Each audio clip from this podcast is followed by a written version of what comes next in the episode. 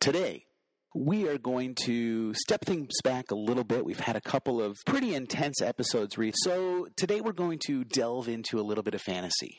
Before we get started, though, I really have a question I have to ask. Would you rather go to Sunday school or Hogwarts? For that matter, would you rather read the Bible or dig into a deep mystery that has not been solved for 2,000 years? Would you rather date somebody whom could be the one? Or would you rather spend an evening with Christian Grey?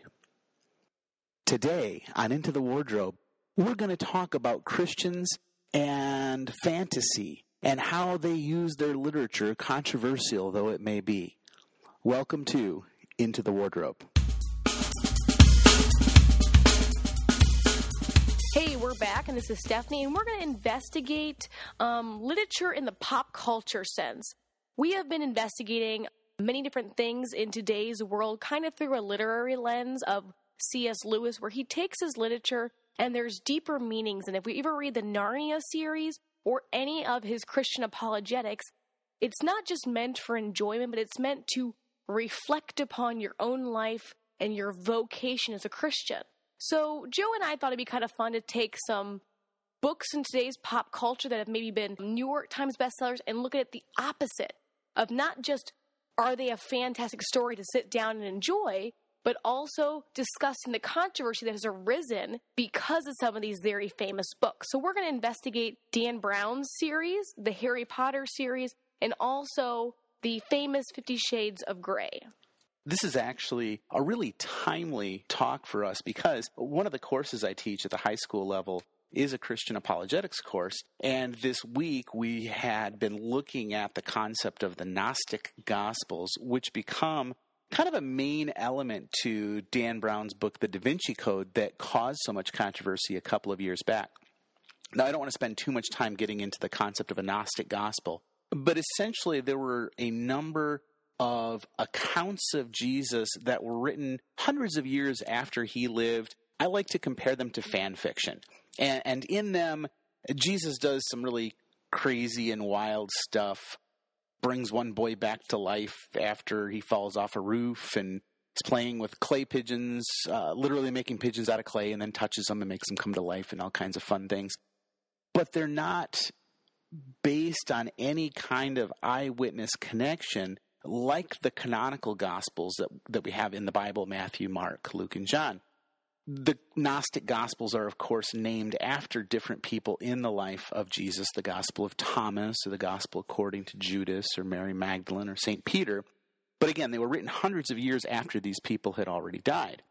Well, the reason I bring this up is because these Gnostic writings become a major part of Dan Brown's famous book, The Da Vinci Code, wherein the main character, a man by the name of Robert Langdon, who's a symbiologist from Harvard, I believe, finds himself embroiled in a mystery. And as they unwind the mystery, there is a lot of articulation that these Gnostic Gospels had been hidden by the church as kind of a power move against a dualistic view of the masculine and feminine aspect of God and they come to uh, discover that Jesus and Mary Magdalene had children, and on down the line as they deal with the legend of the Holy Grail.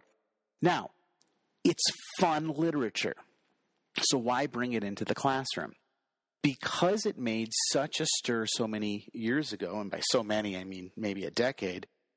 And the reason for that isn't really that it was fiction, but the fact that Dan Brown, uh, uh, on the very introduction page before you get into the story, makes a claim that all of the information he used to compile the book is absolutely true. So while he's very clear that the book itself is a work of fiction, he claims that all of the historical groundings are legitimate historical matters and and they're not really. I realize there's a lot of debate, and so I'm just kind of throwing down the gauntlet by saying that. But there is no legitimate historical evidential reality to back up a lot of the things that make the novel kind of interesting, particularly that Jesus and Mary Magdalene get married, they have children, etc. This is all simply false. And yet, as my students and I were looking at these different elements, as we were talking about how does this impact Christian faith, we, we were watching a video on the Da Vinci Code and watching a selection from it. And Dr. Paul Maier, who is a professor of history at Western Michigan University up in Kalamazoo, Michigan, talked about the fact that he had a student who had once made the claim well, we know Christianity isn't true because the Da Vinci Code proved that. And we see across the board numerous accounts of people who are looking at this fictional story, the Da Vinci Code, and they're taking it as quite literally gospel truth. And so we find ourselves asking, is this something appropriate that Christians need to be reading, to, to be involved in, whether it's because you're searching for the truth or because you're just looking for a fun kind of pseudo Indiana Jones type adventure? So that's where we are on our first controversial piece of literature today. Joe, you went into a great example of explaining how students see this and they think it's it's legit. It's not a thriller fiction based. It's it is a fun story about Robert Langdon discovering who murdered who and going on ways to discover, you know, the lineage of Jesus Christ. However, when I was first exposed to this, it was when the Dan Brown series I think they have sold over 200 million copies and are printed in 52 languages. And it goes through the Robert Langdon's being the Harvard professor, and he goes through and searches and begins to, it seems to have like an anti Christian feel to it. I've read Angels and Demons and Da Vinci Code, and I actually loved them. I sat down and I read them through very, very fast. However, being 18 years old when I read it, it definitely threw me for a loop because I had not been educated on the Gnostic Gospel. So when I'm reading it, it really kind of shook me. I went to the movies and I saw it and I came out of there and I had a lot of questions because all of Dan Brown's arguments seemed very legit. Of, oh my gosh, have I been taught something false my entire life? And here my father is a minister and I'm a pastor's kid and I'm questioning something based on the Gospel of Thomas. Now we look back and we kind of smile at that because we know that now after doing research, you know the Gospel of Thomas is written 200 years after Christ and is not based on eyewitness accounts, which I explain to my students when I teach apologetics at an eighth grade level. However, it definitely shakes you up when you're not secure in your faith and you don't know your facts. And I thought I knew my facts because I was raised in the church and I have an expert father. But another thing that I think Dan Brown does very interesting, especially in Angels and Demons and the Da Vinci Code, which are the first two in the series of Robert Langdon, is the main antagonist is not obvious at first. But as you begin to read, you realize that the antagonist maybe has interesting motivations. Their motivations are they're very faithful people. And they believe that if they cause a controversy of some sort, the Christian faith will come together based on that controversy. So in Angels and Demons, you have a spoiler alert if you haven't read it or seen the movie. The Pope's right hand man chooses to make a terrorist attack upon the Vatican in hopes that everyone will see the Vatican being attacked and he will be able to save the day and be made Pope, and the Christian church will be united through this controversy. In the Da Vinci Code, you have this crazy albino monk who chooses to whip himself and make himself go through harm so he can feel closer to Christ. And then he ends up trying to expose these people who are trying to prove the Gnostic Gospels are true in hopes that he can bring the church closer in controversy. So it's not just we're using Christian motifs throughout the book, but they're making the Christian character the antagonist because he's hoping through some kind of horrible tragic moment that we can stop and take a moment and reevaluate what is important in life. Now, Stephanie, I had slightly different reaction when I read the book because by that time I had already had the opportunity to do quite a bit of research on the Gnostic Gospels at a graduate level. So I'd had a chance to explore uh, what are called, for example, the Nag Hammadi texts, which are some of the gospel texts that had been discovered in a wadi in Egypt back in the 20th century. And, and so I had already encountered some of these things, but I did have to do some digging and some research to start seeing some of the connections on a deeper level. I had to do some research into the Knights Templar to see how the historical records lined up with the Da Vinci Code. I will tell you that when I was in Spain just a couple of years ago, one of my favorite experiences is as we were taking students to some of the different churches, one of the small chapels we went to was a chapel that had been founded by the Knights Templar on their way to a crusade or, or from a crusade and was said to even house a relic, a piece of the cross. And so, of course, it was called Vera Cruz Chapel, True Cross Chapel. And it was neat to actually see the symbiology of the Knights Templar. And you can't help but think about the fun of a Dan Brown book there. But I do think it's interesting that Dan Brown does not seem to come out and be overtly anti Christian. However, I can see how his very writing and the way it's taken has come off that way regardless of his intent to be fair to Dan Brown, this makes him a little bit different than, say, a Robert Pullman who writes the Golden Compass series. And Pullman very clearly articulates that he wants to do essentially for atheism what C.S. Lewis did for Christianity with the Chronicles of Narnia. So I don't think Dan Brown's in that same boat.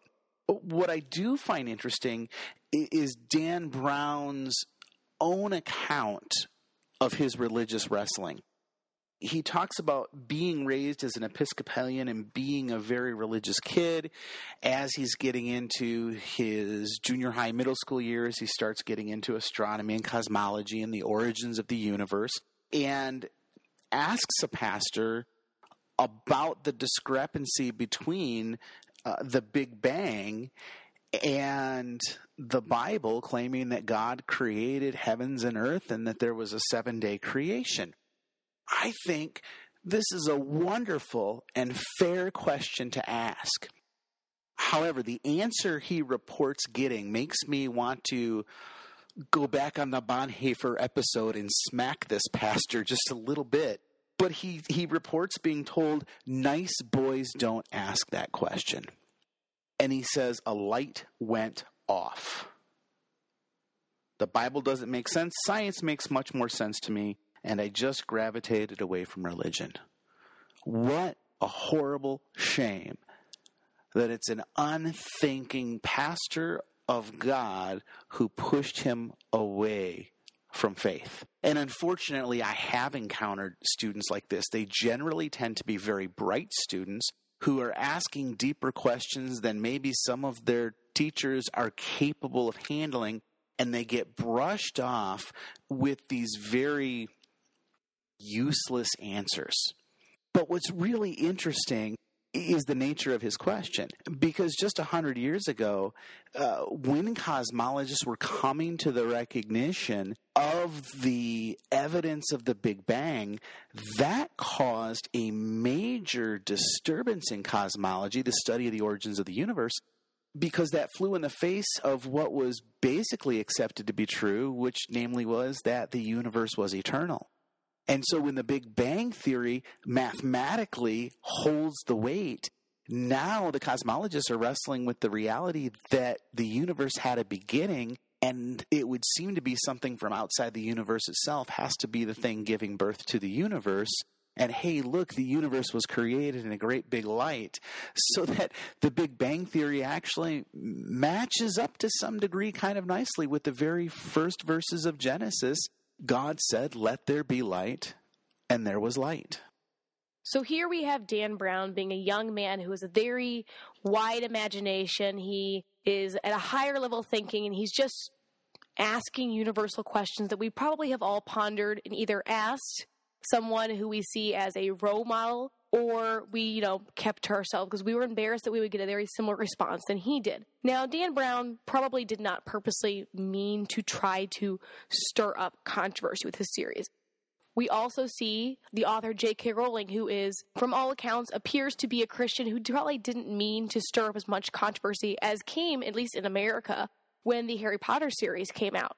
The Harry Potter series has sold over 500 million copies and is known for being the best selling book series in all of history. It's been translated in 73 languages, and the last four books have set consecutive records of selling faster than any history every single time.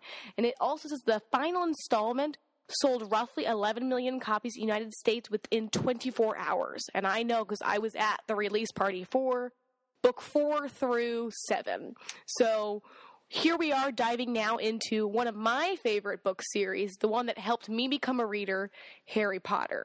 My first exposure to Harry Potter was probably not what you expect. I wasn't the girl who had her best friend recommend it and I chose to actively read it and sat down it in one day. I actually actively boycotted it for that reason because everyone was reading Harry Potter. It was not for a religious reason. I just didn't want to follow the mainstream. Well, at this time, I was living in a very diverse community, and our school encouraged, uh, public school, for the students to read it so much that they had a Harry Potter day. And every single teacher of a subject had to create a Harry Potter lesson that went somehow with the theme of the first book. And after having a lot of fun that day and playing scooter quidditch in gym, I decided, okay, I'll give this book a chance. And I actually fell in love with it. However, within the next year, I moved four hours west and I encountered a completely different attitude to Harry Potter, where I am now in the Bible Belt. And I was actually frowned upon as a religious person reading Harry Potter because of things like the school's name, Hogwarts, the school of wizardry and witchcraft, and that they go to a dark arts class, and many other things of if you read Harry Potter, you are obviously an active member of the Wiccan religion. I too enjoyed the Harry Potter series. Now, I don't know that I got into it the way a lot of people did. And in part, by the time Harry Potter came out, I was a responsible working man with two little kids, so I didn't get to go to the 12 o'clock midnight openings at the bookstore, which actually did sound a little bit like fun. Other than the main characters, I don't know a whole lot of them. I do know that as of right now, the girl who played Ginny Weasley will be coming to the St. Louis Comic Con, so that'll be kind of cool. But one of the things that strikes me as as interesting with the Harry Potter books is that a number of Christian schools really would not allow them either to be re- read by their students in school, would not allow them into their libraries, at least in our circle. And I struggled with that because I didn't understand why Harry Potter was not allowed, but C.S. Lewis's Narnia Chronicles was both of which make use of magic a- as a mode for moving the story forward. Now, as I've wrestled with this, I think I do see one distinction in that it's very rare in the Narnia series when the children protagonists actually use magical powers. And, and, and when they do, the main one I can think of is when Lucy is on the island with the invisible people in, uh, I believe it's Voyage of the Dawn Treader and she chooses to use the wizard's magic, which actually causes problems because she did instead of just trusting Aslan. But I still think maybe we're overselling it that because, for example, if we were to take Harry Potter and we were to move him from Hogwarts School of Wizardry to the Hogwarts School of Nuclear Molecular Rearrangement in the year 2572, and he had an Omni device that he could simply point and create light or whatever, and it was purely science fiction, the story could be exactly the same, and it would be technology, so that would be okay. And so I think from a literature standpoint, maybe too much is being made of the witchcraft element. However, I do find it at least interesting and worthy of note that uh, let's say at a Barnes and Nobles or a Borders, when Harry Potter would come out, it was not uncommon that because of the celebration of, oh, it's a new Harry Potter book and you know you're going to have a lot of people coming in who are getting interested, you would have the Harry Potter books set up right next to books like How to Be a Teenage Witch or The Teenager Spell Book, which in that case, Harry Potter seems to be becoming somewhat of a gateway into the forbidden arts of magic. And for that reason, I think there's at least a reason to stop and pause as a Christian and ask, what am I doing with this? How am I acknowledging the greater cultural reality of the fact that any kind of interest like this does become a gateway? I think your point's very valid because I think that's what a lot of the parents were very nervous about their students and their children being exposed to Harry Potter. I saw families where aunts let their children read it, but then, you know, the other side of the family refused to have Harry Potter even mentioned in the household. However, I would argue that Harry Potter, the culture might see that way, but that wasn't its true intention. J.K. Rowling clearly says after this series has come out that she didn't mention Christian because she thought it was so obvious the Christian symbolism. And I mean, there's, it's just dripping with, you know, references to Christ and biblical stories. I mean, the obvious one is Harry Potter and all his friends celebrate Christmas every single book, and it's known as being the happy time because Harry Potter gets to interact with the Weasleys for the, you know, and that's his true family. Also, as we go on and we get into the more darker things that begin to attack Harry, he learns this new spell which is able to attack or to defeat the dark arts, which is the Patronus. And it takes on the form of a stag, which is known in historical Christianity as being a symbol for Christ. But the most interesting thing is when you read the very last one, spoiler alert, when the last Harry Potter book came out, everyone was debating is he going to die or is he not going to die? And the answer is both. Harry Potter ends up giving up his life for his friends. And there's Bible verse. No greater love has one than this to lay down one's life for one's friends. John 15, 13. Now, kind of the funny thing is, is he actually comes back to life. Hmm. Sounds a little familiar. I don't know about you, Joe, but that sounds a lot like the story of the resurrection clearly there is some good stuff that we can pull out of Harry Potter. At the very least, we see a whole lot of Christian themes that even really opens up the doorway for being able to talk about how Harry Potter mirrors the Christ story and open up an opportunity for Harry Potter fans to maybe share the basis of some of the thematic elements, like even something as simple as the fact that the stag is his defense against the evil, which is made up of a group of people who are essentially snakes, going back even to the story of the Garden of Eden in the Bible. What I find interesting, and, and this is going to be a little bit of a transition, is when I encounter people in the church, though, who take this Christian freedom that I think you and I are making use of when we talk about reading a book like The Da Vinci Code or a book like Harry Potter. And then they start applying it to books that maybe really seem to fall outside the realm of where Christians should be spending their time. And most notably in recent years, what has struck me as odd is when I encounter people who talk very openly about how much they're enjoying the book The Fifty Shades of Grey I believe now there has been maybe two more books after that. And I know at least one movie has been made, and I'm sure there's sequels on their way. And uh, this becomes kind of problematic because it seems like this is a book where evil isn't put in its place, so to speak, like a Harry Potter, but rather that which Scripture would refer to as evil is celebrated is treated like the norm rather than something that needs to be conquered. Particularly, we're talking about, um, it's my understanding, and I will confess, I have not read this book, and I think that's part of what we're going to talk about.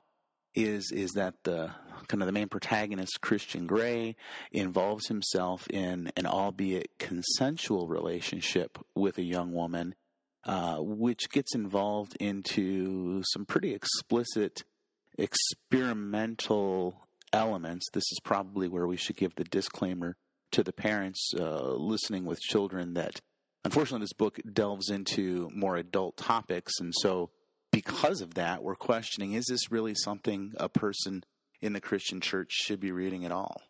Now, Joe, I have not read the Fifty Shades of Grace trilogy either, but in America, it was pretty hard not to hear about it. It was a very, um, like we said, controversial book. Everyone was reading it, it was in the bestseller. And it was just made news lines or it made, you know, the media because of this tabooed topic where it talks about in very graphic detail erotic scenes featuring bondage and dominance and submission. And we have a very divided camp of people who are very pro this book, of it's, oh, it's just something to read for fun. We're reading it more for the storyline, and the people who are very against it because of that aspect. However, you can't deny that it was very popular. It sold over 125 million copies worldwide as of June 2015, and it's been translated into 52 languages, and it set a record in the United Kingdom for being the fastest selling paperback of all time. However, people are critiquing it. Maureen Dowd of the New York Times even quotes, I've never read anything so badly written that got published. It made Twilight look like War and Peace. And if you've read Twilight, it's it's not very well written, even though it does have moments where you're intrigued on what's going to happen in the love triangle. And I find myself really kind of wrestling with this on one level, at least I was. And my introduction to the book was really, I mentioned, first of all, hearing some ladies from church talking about it, but then also I encountered a high school student who was 18 reading the book during free time, challenged that student, and the response was, Well, it's real easy to reject something before you've had a chance to read it. I feel like I need to read it first before I can legitimately critique and reject it. And there is a part of me that really accepts that that argument and and so I dropped it because I knew the maturity of the student. As I've come to consider that more, however, I think that there are things that we simply don't need to engage in. As people of God, we can look at things and we can tell pretty much whether or not it's appropriate. I'm going to go back to the use of the word uh, pornographia as a Greek word that we find in Scripture in places, which today in English we think of images and videos, but those didn't exist when Scripture was written, but rather it was talking about sexually graphic writing, which is exactly what a book like this purports to be, and I don't think anybody who has read it is going to deny that. So I feel like we're operating with accurate information. And we get into is this book a warning against behavior that pulls away from the proper sexuality that God intends, or is it one that celebrates an aberration of that? And if we're aware that it's celebrating the aberration of that, rather than simply being a warning, such as a Harry Potter might be against evil and darkness and so forth, we're now in a realm where I question whether or not it's really necessitates our time to take a look at it. I wonder how many people who took time to read it for the sake of not rejecting something until they've had to re- time to read it have actually engaged in some sort of debate against it after that also. So the question is, what really are the motivations that one is getting into it and how beneficial is that merely in one's growth and one's relationship as far as that goes? Now, I'm going to submit to you that when we question, does it celebrate or does it a warning, that coinciding with the release of the book and its popularity, there were a number of, of injuries related to reenactments of things connected to the book that spiked in emergency room visits by like 50%. I always want to be careful about confusing correlation with causation. But in this case, it really does seem to have a bit of a direct correlation, which once again, I think goes back to point that this is something that celebrates rather than warns against.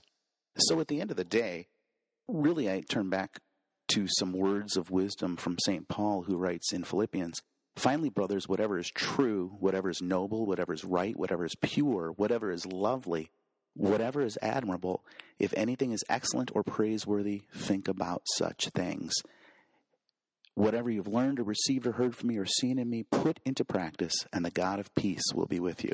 And so I'm going to come down on the side that this is really stepping beyond the realm of Christian freedom and really opening the doorway into areas that are destructive ultimately to people and so while in our Christian freedom we may read a book like a Harry Potter or a Da Vinci Code, and we may be able to walk away from it without having the very sense of our identity being attacked, it seems that this book and books like it are really hitting us in the heart of what we are as created beings, created sexual beings.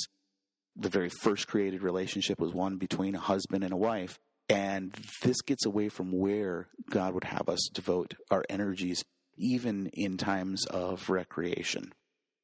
I suppose the reason that we read these kind of books is that ultimately we're looking for some sort of escape.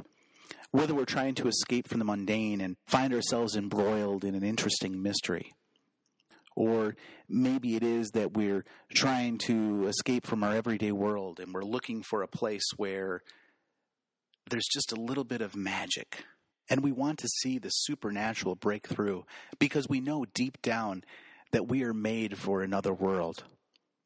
Or perhaps we're looking for love. We're trying to be reminded of that perfect relationship where we are always cherished and always protected. And so we go looking wherever the world may offer it rather than recognizing there's something greater that we're destined for. So you might be wondering where is the eucatastrophe and all this pop culture literature, which, you know, may spark controversies or not.